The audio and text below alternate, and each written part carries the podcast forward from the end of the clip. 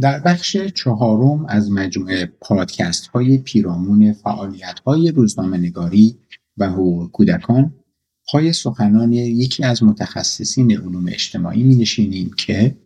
معتقد است عمدتا فعالیت های روزنامه نگاری در حوزه حقوق کودکان حادثه محور است. بیشتر به حوادث نویسی منجر می شود و کمترین زحمت را روزنامه نگاران و رسانه به خود می دهند تا تحقیق و بررسی دقیق نمایند. به طور مثال ایشان به ممنوعیت انتشار تصاویر کودکان در حالتهای مختلف مورد اشاره قرار می دهند و رویکردهای مختلفی که در سطح رسانه ها در این زمینه وجود دارد و مسئله فردی سازی و روزمره سازی موضوعات را در این زمینه مورد توجه دقیق قرار می دهند و به جای بررسی دقیق از منظر علوم اجتماعی و نگاه کردن به اینکه عوامل ایجاد کننده حوادث و خشونت ها نسبت به کودکان چیست عمدتا به سرزنش ها و به مواجهه فردی با آن روبرو می شود و اکتفا می گردد با هم بشنویم.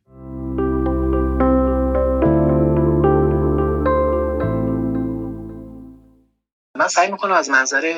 علوم اجتماعی به این موضوع نگاه بکنم. فکر می‌کنم که بخش تحلیل مسئله ما چند تا موضوع داریم که باید بهش خیلی توجه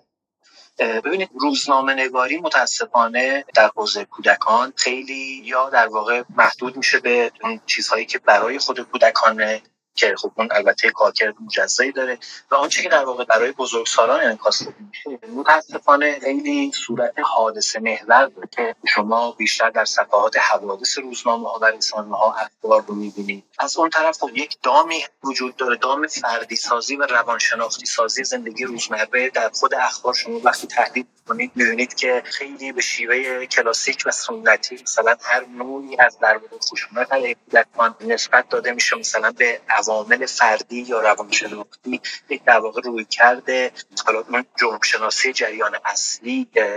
اونجوری که مواجه میشه با موضوع می‌بینیم. توی اخبار و حتی دو گاهی اوقات گزارش ها که مثلا نامپدری سنگدل نامادری سنگدل اینطور صحبت میشه. و از طرف دیگه وقتی مثلا نگاه می‌کنیم به کودکانی که در وضعیت دشوار یا با نوعی از فلاکت انگاری رو به رو هستیم هر نوعی از عاملیتی که کودکان بالاخص نوجوانان می‌تونن داشته باشن نفی میشه. و خب این یک مواجهه بزرگسال سالانه هم هست البته یعنی که صرفا از دریچه بزرگسالان نگاه مواجه میشیم با اینکه متاسفانه گرچه در علوم اجتماعی مدام توصیه میشه به این که شما به عنوان یک دانشجو یک پژوهشگر یا یک فردی که تو این حوزه کار می‌کنه. نوعی از رفلکشن و بازاندیشی رو در عملکرد خودتون به عنوان حالا یک عامل یا یک ایجنت باشید. می‌بینیم که این رو ندارن متاسفانه اغلب روزنامه نگاران من شاید در تمام این سالهایی که کار کردم به ندرت دیدم یعنی نمی‌تونم روزنامه نگاری نام ببرم که به این مسائل حساسیت داشته باشه. حتی خب ببینید در مورد مسئله انتشار تصاویر کودکان خیلی سال پیش فکر کنم تقریبا نیمه اول دهه 90 سال 94 یک بیانیه ای رو ما تنظیم کردیم در مورد استفاده ابزاری از کودکان و درخواست کردیم که این متوقف بشه. خطابمون به روزنامه نگاران بود در اون بیانیه. موضوع رو توضیح دادیم بخش عمدهش رو